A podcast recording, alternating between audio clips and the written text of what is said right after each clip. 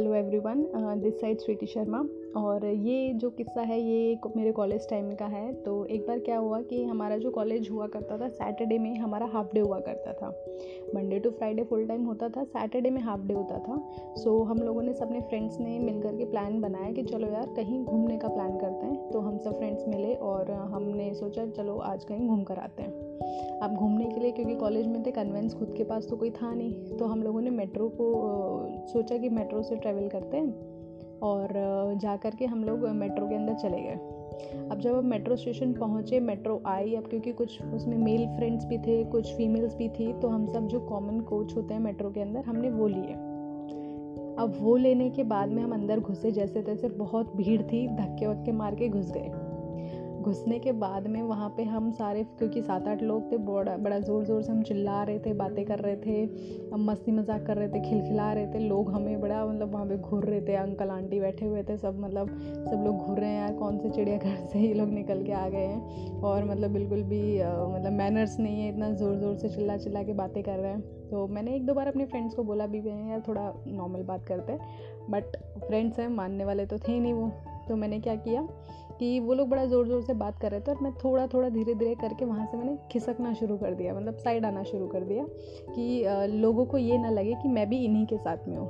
तो मैंने क्या किया, मैं चलते चलते थोड़ा सा दूर आकर के खड़ी हो गई और मैं उनकी बातों को रिस्पॉन्ड ही नहीं कर रही थी। मैं उनकी तरफ़ देख भी नहीं रही थी कि, ताकि मतलब मुझे बड़ा ऑकवर्ड सा लग रहा था कि यार मतलब कैसे रिएक्ट कर रहे हैं यहाँ पे। तो मैं थोड़ा दूर जाके खड़ी हो गई, मैंने अपना फ़ोन निकाला और मैं फ़ोन में थोड़ा कुछ कुछ देखने लग गई। बिल्कुल मतलब कि ऐसा लगे ही ना कि मैं इनके साथ हूँ। तो लगभग दो से तीन मिनट ऐसा हुआ। कुछ देर में वहाँ पे मेरा एक फ्रेंड बड़ी दूर से मतलब क्योंकि मैं दूर आ गई थी, दूर से ज़ोर से चिल्ला के बोलता, स्वीटी, यहाँ लोगों को सबको पता है तो हमारे साथ ही है, ज़्यादा बन मत पास में आके खड़ी हो जा। और उसने इस तरह से बोला, और जो लोग नहीं भी जानते थे कि मैं उनके साथ हूँ या जो लोग ध्यान नहीं भी दे रहे थे, वो लोग भी सारे देखने लगे, भाई, कौन है स्वीटी और लोग बड़ा मतलब हंसने भी लगे। लोग मतलब मेरे लिए वो इतना एम्बेरसिंग सा मोमेंट था मुझे ऐसा लगा है मैं इनके पास में जाऊँ या मेट, मेट्रो से बाहर चली जाऊँ कब स्टेशन आए जब मैं बाहर निकलूँ। तो बड़ा मतलब एम्बेरसिंग सा मोमेंट मेरे लिए वो हो गया था। लोग बाद में वहाँ पे पूरे कोच में पता चल गया था कि अच्छा ये स्वीटी और ये इन्हीं के साथ में है। तो बड़ा अजीब सा वो किस्सा था। और कहीं ना कहीं फ्रेंड्स के साथ ऐसे हमारे बहुत सारे मोमेंट होते भी हैं। उस टाइम पे वो बड़ा अजीब सा किस्सा मुझे लगा था बट आज जब मैं उन दिनों को वापस से याद करती हूँ, मुझे बड़ा मज़ा आता है सोच सोच कर कि ऐसे भी टाइम थे, ऐसे भी पल थे जो हम लोगों ने साथ में बिताए। तो बड़ा छोटा सा किस्सा था बट बड़ा मज़ेदार सा। अभी मैं सोचती जब भी मैं मेट्रो से ट्रैवल करती हूँ, मुझे हमेशा वो टाइम याद आता है कि कैसे उस दिन इतने सारे लोगों को फेस करना बड़ा मुश्किल हो रहा था। बट वही सारे फ्रेंड्स से साथ में थे मस्ती मज़ाक किया, मज़ा किया, खूब इन्जॉय किया।